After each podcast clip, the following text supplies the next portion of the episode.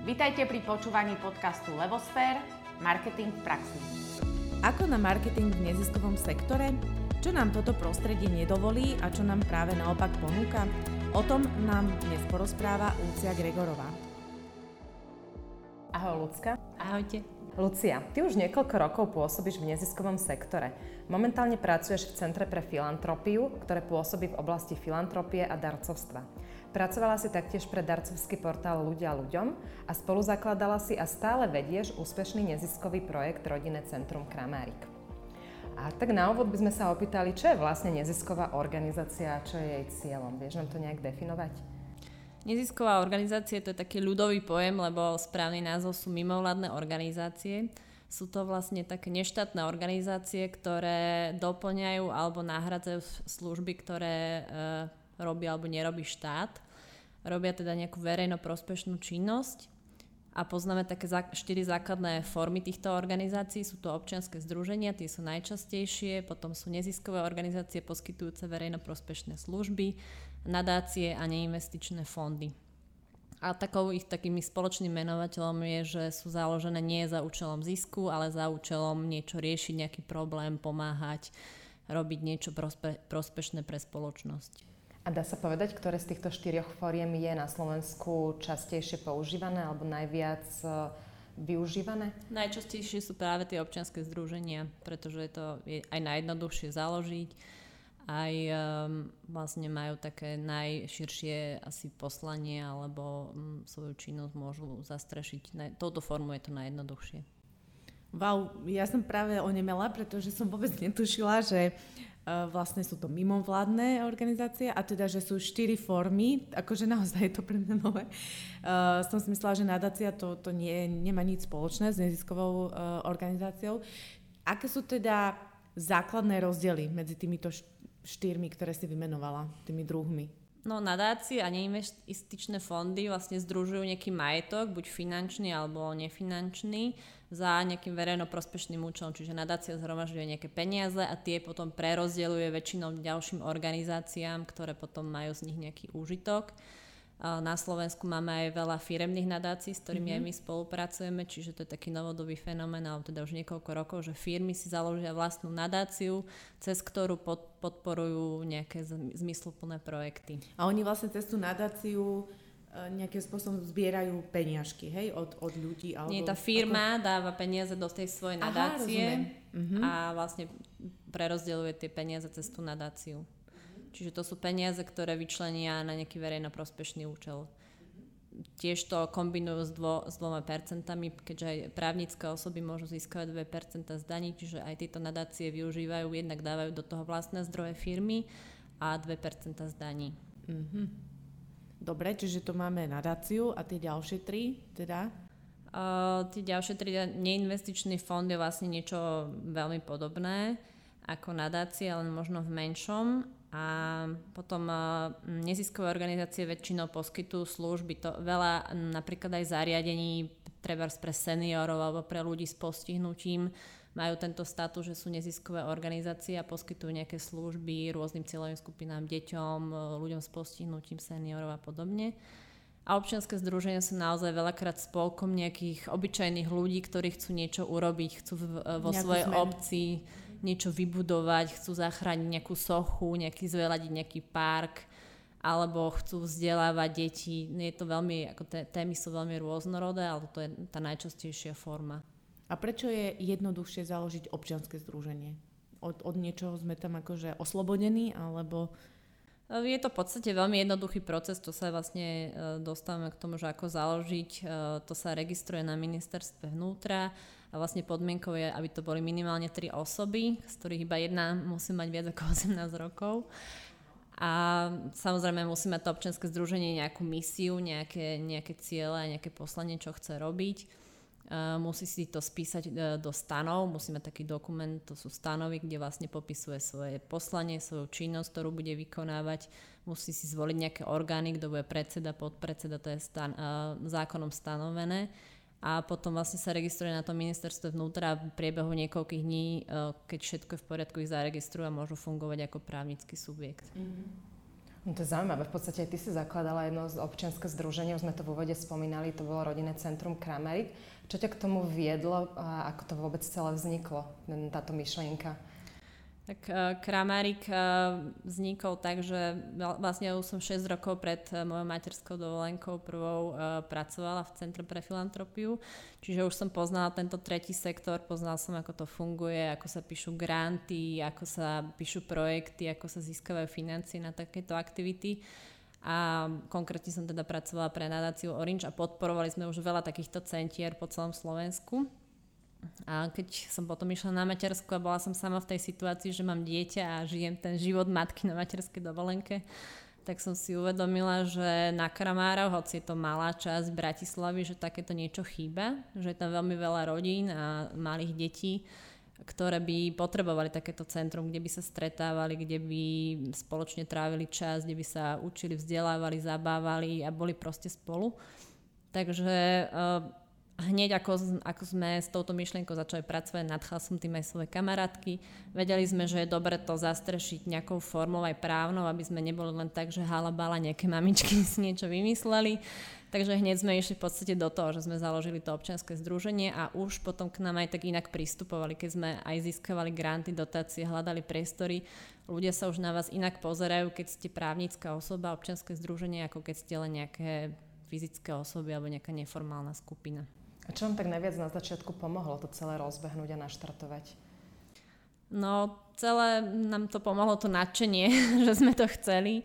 A aj to bola výhoda, že kramere sú malé a sme sa tam už veľa ľudí poznali, takže nebolo to také, že sme začínali úplne na zelenej lúke, že by sme tam prišli proste nejaké, nejaké nové elementy a niečo tam chceli skúšať Začali sme tak postupne, nevedeli sme nájsť dlho priestory, tak sme proste robili tvorivé dielne vonku alebo zúčastňovali sme sa rôznych podujatí v meste. Sme sa prihlásili, že sme takéto centrum a vieme mm, urobiť nejaký detský kútik alebo viesť nejaké aktivity pre deti. A tak postupne sa o nás ľudia dozvedali a mali sme za sebou už nejakú činnosť, aj keď sme teda nemali tie priestory. To bolo najťažšie už získať tie priestory. To nám trvalo vlastne jeden rok, až kým sme sa dostali k priest- vlastným priestorom. Všetko, čo rozprávaš, e, je pre mňa strašne cudzie, lebo ja som teda nikdy v treťom sektore nepracovala. A teda e, je možné, aby niekto, kto nemá s tým skúsenosť takú, ako máš práve ty, e, vôbec vedel takéto niečo jednak akože založiť, jednak vedieť, že k čomu, jak sa dostanem, je to podmienka, alebo si myslíš, že sa to dá nejako doštudovať? Možno tá otázka nie je úplne ideálna, ale fakt ma to zaujíma, hej, že ako veľmi tam treba mať ten background, ktorý máš ty? Nie je to vôbec potrebné na Slovensku, je asi 70 materských rodinných centier a pochybujem, že všetky zakladateľky mali takýto background, že naozaj to je jednoduché. Mm, existuje teda aj Únia materských centier, taká strešná organizácia, ktorá aj nám pomohla v začiatkoch, že je dobré vedieť o takýchto kontaktoch, že kto by nám vedel pomôcť.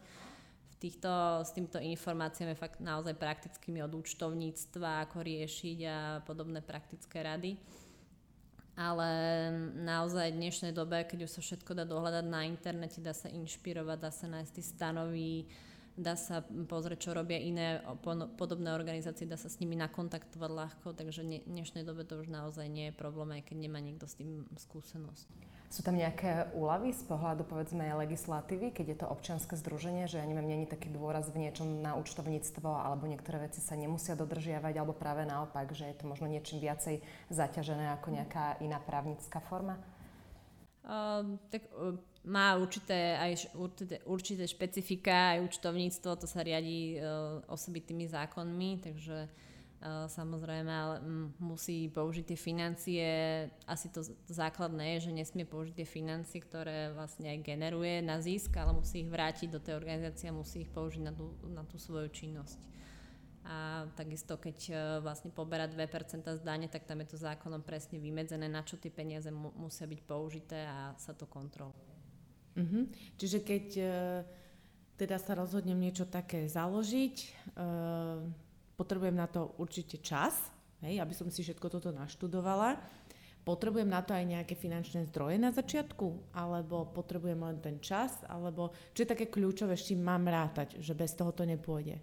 Tak zdroje, myslím si, že to je iné, ako keď človek rozbieha nejaký biznis, že kde naozaj musí mať nejaké zdroje na investíciu. Tuto v podstate nemusíte mať až také zdroje, ak napríklad robíte nejakú činnosť, kde nepotrebujete vlastné priestory, mm-hmm. že iba vykonávate nejaké aktivity, služby, tak tam je úplne kľúčové mať ľudí. Mm-hmm. Aby ste to na to neboli sami, alebo na, aby to nebolo postavené na dvoch, troch osobách. Takže, a tí ľudia to robia dobrovoľne, hej? Že... Tí ľudia to robia dobrovoľne, ale samozrejme sú organizácie a je ich veľa, ktoré to robia normálne ako svoju profesiu, že sú zamestnaní v tej organizácii a neznamená to, že človek neziskovke rovná sa práca zadarmo. Mm-hmm. Je veľa dobrovoľných združení, kde pracujú ľudia ako členovia dobrovoľnícky, popri svojej práci, popri materskej, popri iných aktivitách a sú organizácie, kde sú normálne ľudia zamestnaní a majú to ako svoje povolanie. Uh-huh. A v podstate sú platení tým pádom z tých zdrojov, ktoré neziskovka dostáva, alebo je to ako keby na chod tej organizácie, že musí zaplatiť tých ľudí, tým je to akoby ošetrené, hej? A mňa celkom zaujíma to, že je to taký celkom silný fenomén toho dobrovoľníctva na Slovensku. Mám pocit, že v dnešnej dobe o mnoho viacej, ako to bolo v minulosti. Ako to vnímaš ty? Sú ľudia dneska ochotnejší pracovať, nazvem to dobrovoľne a zadarmo viac, ako to bolo neviem, 50 rokov dozadu?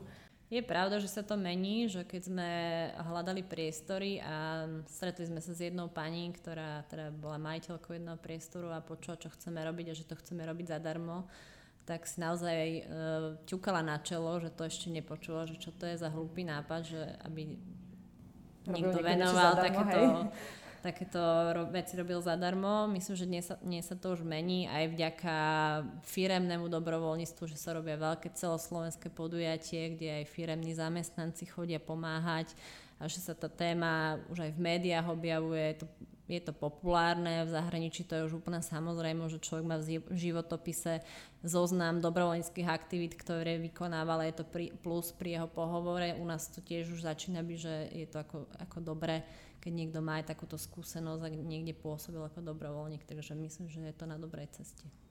Rozprávali sme sa už o zdrojoch, tak poďme si ich e, skúsiť e, rozobrať úplne detálne. Čiže má neziskovka priestor na, nejaký, na, na čerpanie nejakých zdrojov, alebo kde, kde ich má teda hľadať a takisto na nejaký svoj marketing, hej, pretože potrebujeme o nej vedieť, ako to tam funguje. Tak ako som spomínala, e, neziskovka neznamená, že všetky služby musí poskytovať zadarmo, môžu, môžu poskytovať aj platené služby a z toho generuje nejaký zisk, ale ten musí byť použitý zase na činnosť tej organizácie. Ale marketing alebo teda informovanosť ľudí o tom, že čo tá organizácia robí je jedno súčasťou misie tej organizácie, čiže môže samozrejme použiť tieto financie aj na marketing. Nie je to, myslím si, že v mm, neziskovkách veľký balík peňazí, ale, ale nie je to teda zakázané. Takisto časť napríklad 2% môže byť použitý na propagáciu. Potom ďalším zdrojom um, financovania organizácií sú granty. Uchádzajú sa o, o rôzne dotácie, granty, projekty a tam tiež je možné zahrnúť položku mm, marketing, čiže na nejakú propagáciu. Väčšinou je to na, viazané na nejakú konkrétnu, nejaký event, nejaké, nejakú prednášku, seminár, nejakú konkrétnu udalosť. Tam si môžu zažiadať e, vlastne z týchto dotácií. Potom, e, ako som spomínala, sú tie 2% a myslím si, že veľa neziskových využíva najmä nástroje, ktoré sú zdarma. Mm-hmm. Sociálne siete, web stránky a podobne. A keď sme si hovorili o tých grantov, tak ako ja vôbec zistím, že kde sú tie granty, kde ich viem získať? Je niekde nejaký zoznam, alebo musím ako k tomu prídem, lebo netuším, hej. To to, čo Nadia hovorila na začiatku, že to je taká neznáma. A že vlastne viem, že banky a poisťovne dávajú nejaké, vyhlasujú nejaké projekty a dávajú nejaké granty, ale sú aj štátne. Vôbec nemám predstavu, ako k tomu prídem, ako to zistím. Hej. Sú už nejaké portály, kde, ktoré zhromažďujú takéto informácie, napríklad aj rozhodní.sk alebo podobné, alebo Darca.sk, eh, kde sa dozviete, že aké sú momentálne granty vypísané, na akú tému, aké podmienky tam je potrebné splniť. A na dnešnej dobe už veľmi veľa aj tých firemných nadácií a každá z nich robí grantové 2, 3, 4 grantové programy do roka, takže treba to sledovať, ako treba si najprv vyhľadávať tie informácie, ale už keď to človek má podchytené, tak treba iba sledovať, že aktuálne uzavierky a trafiť sa do tej grantovej výzvy. A je ťažké získať ten grant? Sú tam nejaké náročné podmienky? Lebo viem, že veľakrát chodí, že hlasujte za našu školu, hlasujte za náš projekt, že sa hlasuje, hlasuje, že o tom rozhodujú ľudia, ale vôbec to, že ma vyberú do toho hlasovania, čo treba splniť? To je teraz veľmi populárne to hlasovanie. Myslím si, že to je tiež jeden, jedna z foriem marketingu, ktorú teraz objavili. On, on trošku to otravná miestami. Áno, veľmi otravná, ale každý o tom vie, keď sa, keď mm-hmm. sa to mhm. deje, lebo každý Áno. Eh, človek eh, osloví 100 svojich známych, aby hlasoval a to, má to veľký dopad a dosah. Um, no, je potrebné veď na, napísať projekt, ale na toto sú tiež školenia, aj bezplatné veľakrát pre neziskovky ako napísať projekt, čo to obnáša. Takže treba sa v tom trošku zorientovať. Je pravda, že mne sa to zdá už ako samozrejme, ale už, už som v tom sektore dlhšie a pre nováčika to môže byť, že sa toho zlakne, ale naozaj sú aj, sú aj školenia neziskov, neziskové, bezplatné, ktoré, ktoré vás naučia, ako podať projekt. A kde získam také školenie? Je to nejaká organizácia, čo to robí? Vieš sú viaceré také organizácie. A vieš nám nejaké vymenovať? Uh, teraz uh, neviem, či si spomeniem, kto to robí, ale... Ale dá sa to vygoogliť. Ka- hej, hej. Bratislavské dobrovoľnícke centrum tiež robí takéto školenia napríklad. Uh-huh. A je nejak, neviem, nejakých základných pár odporúčení, že čo treba vedieť, keď idem robiť ten projekt, že čo musí mať premyslené alebo pripravené? Väčšinou tie projekty majú takú jednotnú štruktúru, veľmi podobnú, že sa to už potom líši iba minimálne vždycky je nejaký cieľ, že čo je cieľ vášho projektu, čo chcete dosiahnuť. Potom musíte mať cieľovú skupinu, pre koho to idete robiť. Potom musíte mať nejaké konkrétne aktivity, aby si ten donor mohol predstaviť, že čo, čo sa za tým skrýva, za to vašou aktivitou, rozpísať to konkrétne v krokoch a rozpočet. Mm-hmm. Čiže tieto štyri základné hej. veci, hej. A fundraising je teraz tiež taký ako keby populárny. Mm-hmm. Vedia aj cez neho získať neziskové organizácie alebo tieto mimovládne peniaze? Áno, áno, je to veľmi teraz populárne. Je aj taký uh, systém Darujme SK, to vlastne založila tá centru, to Centrum pre filantropiu, pre ktoré pracujem. A to je taká platforma alebo darcovský portál práve pre neziskovky, cez ktoré uh, oni môžu získavať uh, zdroje pre svoju činnosť. Takže keď sa stanú súčasťou tohto systému Darujme SK, tak eh, ten systém im vlastne pomáha, ako majú oslovať darcov, majú tam dokonca podrobné potom štatistiky, kde vidia, kde môžu komunikovať s tými darcami, môžu im poďakovať za ten dar, vidia, ako sa vyvíja uh, to darcovstvo, ja neviem, že pred Vianocami dostanú najväčšie množstvo darov alebo ku koncu roka. Čiže je tam, je to taký veľmi dobrý nástroj pre neziskovky. No a potom sa rozmohlo aj také individuálne darcovstvo, že naozaj oslovať úplne bežných ľudí, mm-hmm. aby podporili nejakú činnosť. Um, je teraz taký uh, populárny um, portál crowdfundingový Startlab, možno ste to aj počuli. To je tiež také, že už to vyskakuje zo všadiaľ a tam naozaj úplne obyčajný človek ani nemusí mať založenú organizáciu, chce vydať nejakú knihu, tak si tam vytvorí takú kampaň, ktorou osloví verejnosť, natočí si nejaké video, povie o tej knihe, o čom je, natočí nejaké, teda nejaké ilustrácie alebo teda obsah tej knihy a môže získavať, môžu bežní ľudia mu darovať 5, 10, 50 eur podľa toho, ako ich zaujíma oslovy. Ja som takto už minimálne dve knihy podporila, strašne sa mi to páči ako myšlienka, lebo naozaj niekto, kto má dobrý nápad, ale nemá prostriedky, ako to zrealizovať, tak uh, úplne, že má voľnú cestu a keď to myšlienkou zaujme, tak v podstate dokáže tie prostriedky vyzberať. A už tak máme dve knihy vydané doma, čo teda aj vďaka našej podpore sme získali. Ale poďme teraz k marketingu v rámci toho neziskového sektora. Ja ešte skôr, než e, začneme s marketingom, mňa taká praktická otázka napadá, že ty si toho tu už vymenovala veľmi veľa, čiže keď uh, som ja ten, čo sa rozhodne byť, eh, ja neviem, nazveme to šéfovať nejakej uh, takejto organizácii, je to teda full-time job, nie? Lebo to, čo tu počúvam, záleží, to, čo tu počúvam, tak granty sledovať, urobiť projekt, eh, potom zháňať dobrovoľníkov, záleží či priestor, nepriestor, akože znie to tak, že je to dosť náročné, že to bude, pokiaľ teda chcem vykonávať nejakú takúto činnosť, hej, že samozrejme pokiaľ to je niečo pasívne, čo funguje len pre jeden účel, ale predstavme si niečo ako gramárik, hej. hej, je to taký full-time job? No je to full-time job, ktorý robíte popri práci a materskej dovolenke. Inej, inému full-time jobu, hej? Taký druhý úvezok. Uh-huh. A teda, keď je to ten druhý úvezok a chcela by som si za to vyplácať nejakú odmenu, tak tie granty po, pokrývajú aj toto? Alebo to už musí byť nejaký zárobok tej neziskovej To je väčšinou činnosti? problém, že gro grantov uh, no. nepovoluje odmeny, platy, a odmeny. platy. Uh-huh. takže toto je tiež podľa mňa vec, ktorá dúfam, že sa zmení nejakým časom, lebo všetci chcú, aby všetci robili zadarmo a boli inovatívni a inšpiratívni, ale zadarmo. Takže mm-hmm. to je problém u nás, že ešte, ešte títo nadácie alebo organizácie nechcú veľmi podporovať. Mm-hmm. Uh, prispievajú na materiál, na organizačné výdavky, to už nie je problém aj marketing, ale naozaj tieto odmeny sú vnímané ako, že však máte to robiť zadarmo. Mm, čiže treba rozmýšľať nad tým, že niektoré z tých činností tej organizácie by mohli pokrývať nejaké odmeny alebo Hej, že ano. si na nich vyrobí sama. To ano. sú vlastne ako keby tie dve zdroje, tie 2% a plus teda to, to, to, tá cesta, činnosť. že ako si to, hej, vlastná mm. činnosť za, zarobiť. Tak môžeme prejsť k marketingu.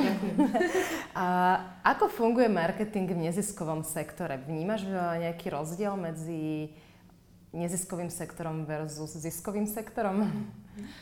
Nie som v tomto úplne odborník, ale keď som sa zamýšľala na touto otázkou, tak tie neziskovky sú tak rôznorodé, že veľmi to ťažko porovnať, pretože je veľa malinkých lokálnych organizácií, ktoré riešia naozaj iba v tej svojej obci niečo tí sa podľa mňa zameriavajú na, naozaj na oslovenie tej svojej komunity, že organizujú nejaké opekačky, grilovačky, snažia sa tých ľudí prilákať, povedať im o svojej činnosti, zapojiť ich, získať o nich nejakú podporu, či už finančnú alebo nefinančnú. A potom sú neziskovky naozaj celoslovenské, veľké alebo medzinárodné, ktoré majú ten marketing zase úplne inde na úplne inej úrovni a potrebujú celoplošne zasiahnuť e, tých obyvateľov tým informovaním, takže je to veľmi, veľmi rôznorodé. No, ja keď si tak e, predstavím napríklad Dobrého aniela, tak ten máva veľkú billboardovú kampaň, čo v podstate je rovnaký nástroj marketingovej komunikácii, ako využívajú aj firmy v ziskovom sektore, tak tiež aj iné nástroje typu online marketing a podobne. Vlastne ako keby mám pocit, že nie je v tom rozdiel. Že to, čo sa využíva v jednom, tak sa dá využiť aj v tom druhom. Otázka je, či má tá nezisková organizácia zdroje, z ktorých to zafinancuje. A vieš nám povedať teda, keď sa vrátime, tak aby sme boli konkrétni k rodinnému centru Kramerik, že ako vy robíte marketing? My robíme marketing uh, hlavne značením. Čiže rovná sa dobrovoľne. Do, rovná sa dobrovoľne, amatérsky, ale značením.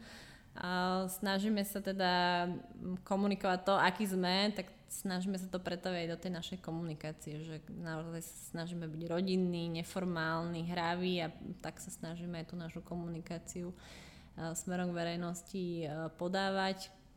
Hm, nebojíme sa také autentickosti, že naozaj viem, už sme sa vlastnou skúsenosťou poučili, že nejaké um, vyumelkované fotky z fotobunky nemajú žiaden dosah, ale že keď dáme uh, momentku z dieťaťa dvoj, dvojročného alebo jednoročného, ktoré je celé pomalované, lebo u nás práve na záhrade absolvovalo malovanie s babetkami, tak to má oveľa väčší, väčší dosah a, a, a zaujíma to teda tú verejnosť, takže učíme sa pokusom, omylom, ale aj, aj stretnutím so zaujímavými a profesionálnymi ľuďmi.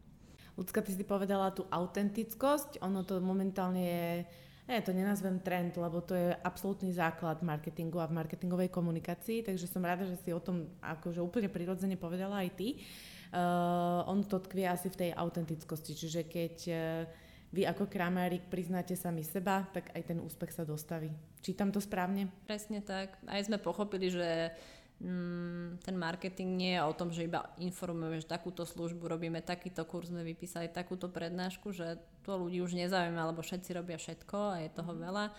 Ale že naozaj niekedy aj bez nejakého veľkého zámeru a úmyslu dávame fotky z nášho života, čím žijeme, čo sa u nás deje, aj čo sa nám nepodarilo, čo sa nám podarilo a že vtedy majú k nám tí ľudia tak bližšie, že ako keby nás poznajú a sú naši priatelia. Áno, sú, sú, sú súčasťou vás. A vieš tak nejak zhrnúť, že aké rôzne komunikačné kanále využívate alebo ste v minulosti využívali?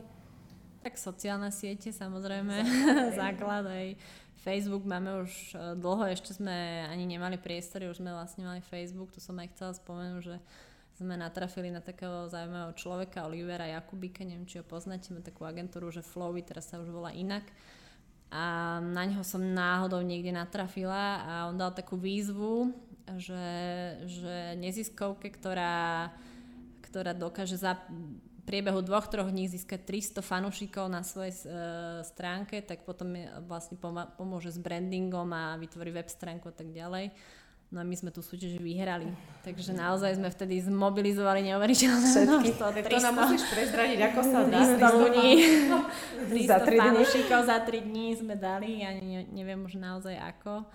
A toto bolo pre nás, ako reagujeme, máme radi takéto výzvy. Mm-hmm. Že to je pre nás také vtipné hráve, ako sme si povedali, vyskúšame, nič sa nám nestane, keď sa to nepodarí vyskúšali sme a podarilo sa, on je naozaj taký inšpiratívny človek, takže nám pomohol v tých začiatkoch, aby sme mhm. vôbec rozmýšľali o nejakom marketingu.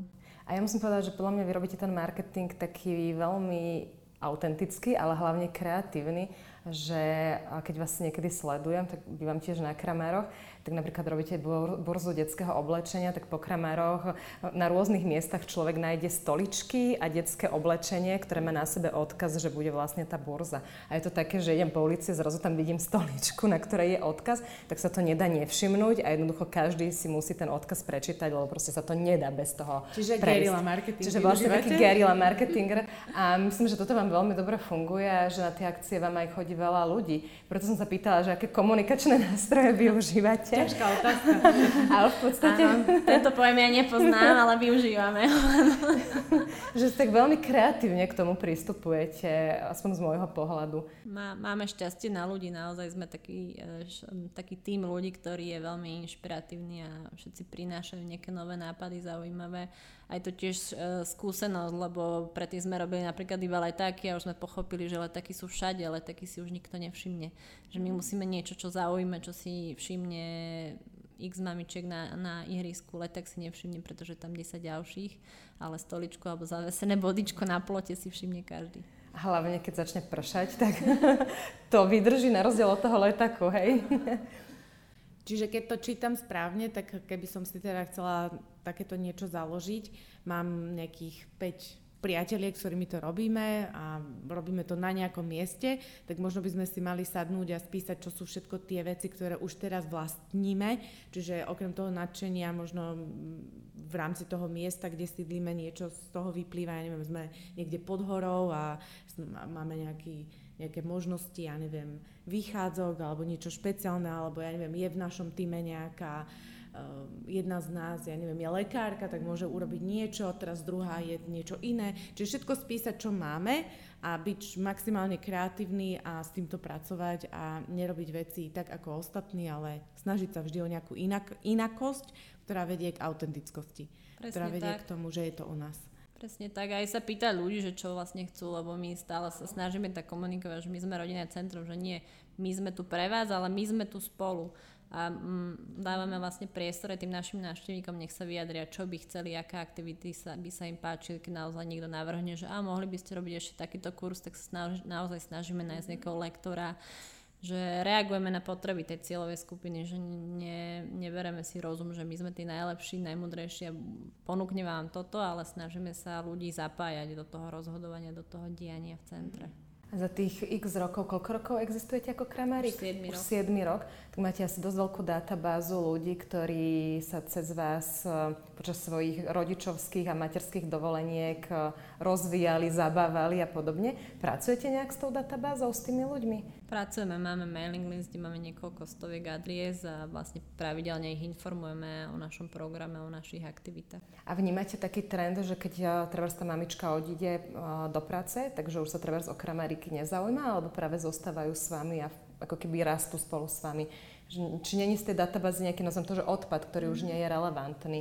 Je tam určité percento, že nám napísali, že prepačte, že už nesledujeme vaše aktivity, lebo už sme mimo vašej cieľovej skupiny, ale prajeme vám všetko dobré. Došlo nám niekoľko takýchto e-mailov, ale nie je, nie je ich veľa, že sledujú nás ľudia veľakrát aj naďalej, lebo napríklad stále bývajú na kramároch a stále je to pre nich súčasťou ich komunity, aj keď nás už nenavštevujú a robíme aj také podujatia z času na čas, ako napríklad tie tajomné kramáre, to je taká outdoorová hra, kde môžu prísť aj väčší, aj dospelí, aj väčšie decka, takže aj keď už to gro aktivít je pre deti do 6 rokov, sem, čas, sem tam robíme akcie, kde môžu prísť aj s väčšími deťmi. Ja by som sa ešte opila, opýtala tak uh, prakticky, že bolo za tých e, x rokov, čo robíš v tomto treťom sektore, niečo, čo ťa zaskočilo, na čo by sme si mali dávať pozor?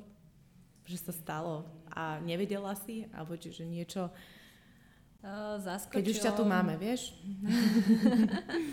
Neviem, či zasko- zaskočilo, ale keď tak spätne sa obzriem, uh, tak je to naozaj veľa, chce to veľmi veľa času, energie, že možno keby som vedela dopredu. tak nejdem do toho, ale, ale to človek nemôže proste takto hodnotiť. Mm, čiže čas, hej? Hej, hej je to naozaj, ale to aj nie, že by to bolo nedobrovoľné, že človek sa do toho tak pohotí a tak tým žije, že už o tom rozmýšľa v noci, keď sa náhodou zobudí alebo o tom rozmýšľa, keď pečie koláč a už tým žije. Tým, je to, keď je to čo, e, jeho dielo, že je naozaj od zrodu, od tej myšlienky pritom, tak e, tým žije, že možno v tom je iné ako práca nie, niektorého charakteru, že tam človek uh, ukončí prácu, ide domov a už nerieši prácu a toto je také, že stále je ako keby človek v tom. A je možno práve naopak niečo, čo ťa výrazne potešilo, nejaký úspech, ktorý si nečakala, alebo niečo, čo sa štandardne v ne- neziskovom sektore nepodarí? Tak uh, Poteší ma veľakrát taká spätná väzba, niekedy si dáme aj taký dotazník, e, väčšinou po absolvovaní nejakých kur, nejakého cyklu kurzov, že dáme ľuďom taký dotazník, spätnú väzbu, že ako sa im u nás páčilo, alebo či nás na, radi navštevovali a tie odpovede ma veľakrát dojmu, že ani by som nečakala, že až tak pozitívne to ľudia vnímajú. Samozrejme, že nie všetko, 100% nie sú všetci pozitívni, máme čo zlepšovať, ale, ale veľakrát sa aj tak ľudia vyjadria, že sa cítia u nás ako doma, že sa tak rodine, že ne, necítia sa, že dojdú do nejakého centra, kde neviem, sa musia registrovať, že, že im to spríjemnilo tú materskú dovolenku, že veľakrát je to taký ich druhý domov. Mm-hmm. To ma veľmi potešilo, je to taká satisfakcia. Vieš nám uviesť príklad ideálne fungujúcej neziskovky na Slovensku, ktorá je takým že vzor? tak ideálne, ne, nepoznám kulisie všetkých neziskoviek, ako fungujú, ale čo sa týka tej komunikácie, uh, tak sa mi páči organizácia Plamienok, ktorá pracuje s veľmi ťažkou témou umierajúcich detí. A napriek tomu to vedia veľmi pekne a citlivo podať. Vlastne ich cieľom je, aby deti, ktoré umierajú, teda už je teda isté, že sú v nejakom terminálnom štádiu ochorenia, aby mohli tie posledné dni a týždne stráviť doma aby nemuseli byť v nemocnici alebo v nejakom anonimnom nejakom centre, ale aby naozaj mohli byť v kruhu tých svojich najbližších. A páči sa mi, že ako veľmi citlivo odkomunikujú, dokážu odkomunikovať túto tému, napriek tomu, že je to také ťaživé. Potom podľa mňa inšpiratívne sú také organizácie, ktoré sa venujú bezdomovcom, Vagus a Depol. Mm-hmm. Tiež je to taká téma, že nie je veľmi ľubivá, že mm-hmm. bezdomovci nie sú to deti, nie sú to zvieratka, alebo takéto ľúbivé témy, že mm, je to cieľová skupina, ktorá nie je až tak um, možno na v strede záujmu pozornosti o ľudí alebo spoločnosti. Napriek tomu tieto organizácie to vedia tak veľmi dobre odkomunikovať, že človeku potom naozaj nie je lahostajný osud tých ľudí. Mm-hmm. Čiže to je v podstate aj takým komunikačným cieľom organizácií, že posúvajú aj nás ako spoločnosť. Presne tak, hej. Aby sme niektoré veci, ktoré, ja neviem, predpokladám, že pri bezdomovcoch väčšina z nás si povie, však sami si za to môžu a odchádzame. Mm-hmm. Čiže práve tá spoločnosť je tu na to, aby nás upozornila, že možno to tak nie je. Presne tak, že tie organizácie apelujú na to, že je to celospoločenský problém a že nie je to nejaký izolovaný pro- problém nejakých jednotlivcov, ale mali by sme to riešiť spoločne ako, mm-hmm. ako, ako komunita, ako spoločnosť. Máš pocit, že medzi týmito organizáciami vládne taký konkurenčný boj, že keď treba dve organizácie obidve pomáhajú bezdomovcom, tak je to o tom, že medzi sebou v úvodzovkách bojujú, ako je to v klasickom tom ziskovom sektore, alebo je to skôr, že kooperujú, pomáhajú si, aby urobili ešte viac dobra? Myslím si, čo sa týka pôsobnosti alebo cieľovej skupiny, že tam nie je konkurencia, že na Slovensku je toľko toho, čo zlepšovať a že keby bolo aj 20 organizácií zameriavajúcich sa bezdomovcov, tak majú čo robiť.